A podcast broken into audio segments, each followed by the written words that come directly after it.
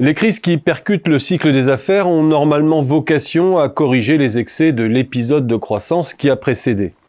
Ce processus de purge est douloureux, mais c'est à lui que revient le fait de recréer les conditions d'un rebond. Élimination des sureffectifs, restauration de la productivité, désendettement, correction du prix des actifs sont les principales corrections qui s'opèrent dans la récession et la base assainie sur laquelle la reprise suivante prend appui.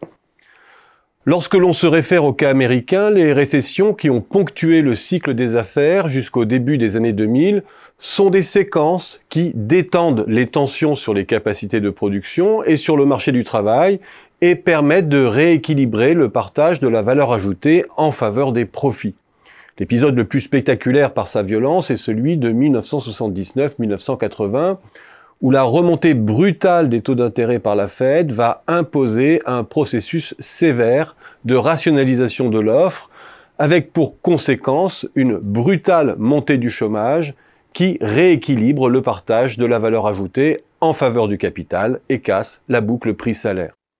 Par la suite, la financiarisation de l'économie marque l'emprise croissante du cycle financier sur le cycle des affaires. L'économie alterne des grandes phases d'emballement du crédit en direction des entreprises ou des ménages, source de bulles sur les prix d'actifs et d'euphorie des affaires. L'économie est régulièrement rattrapée par l'explosion de ces bulles et vient buter sur des crises d'insolvabilité récurrentes. Explosion de la bulle Internet en 2001-2002, explosion de la bulle immobilière en 2007-2008, chacune de ces crises purge les excès de la finance favorisant la concentration et la sélection dans le monde des affaires, engageant un processus d'appurement des bilans des agents privés et des intermédiaires financiers, et opérant une correction sur les prix d'actifs, à l'instar de la crise des subprimes, qui ouvre une séquence de décrue de l'endettement hypothécaire et de correction des prix de l'immobilier. À l'heure où les économies entrent en récession, quelle purge s'opère alors qui pourrait réarmer le prochain cycle de reprise? Répondre à cette question n'a probablement jamais été aussi malaisé et révèle à quel point la situation de nos économies est singulière. L'économie américaine est premièrement très loin de réunir les symptômes qui indiqueraient qu'elle soit parvenue aux limites de ses capacités.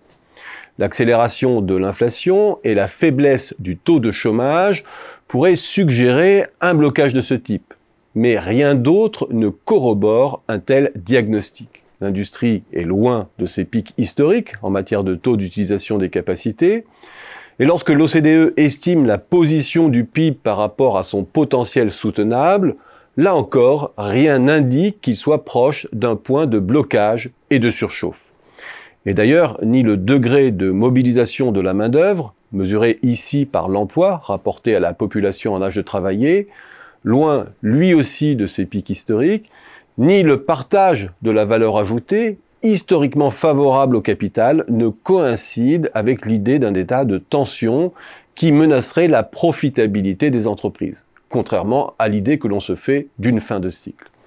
Dans ce contexte atypique, la hausse du chômage ne fera que renforcer l'anomalie que constitue la part déjà historiquement faible des salaires dans la valeur ajoutée, renforçant le déséquilibre initial au lieu de le résorber. Deuxièmement, du point de vue du cycle financier, la récession qui s'engage ne paraît assainir que très mollement les débordements de l'endettement et des prix des actifs hérités du passé. C'est aujourd'hui le cycle d'endettement des entreprises qui apparaît le plus préoccupant. Ces dernières ont abusé de l'endettement à effet de levier, une histoire qui bégait. Envolée des opérations de fusion-acquisition, ivresse du LBO, valorisation stratosphérique de la tech, et quand la liquidité se retire, la dette demeure, mais les pépites, elles, ne tiennent pas leurs promesses en matière de cash ou de valeur de revente. La correction est inévitable et elle est déjà à l'œuvre.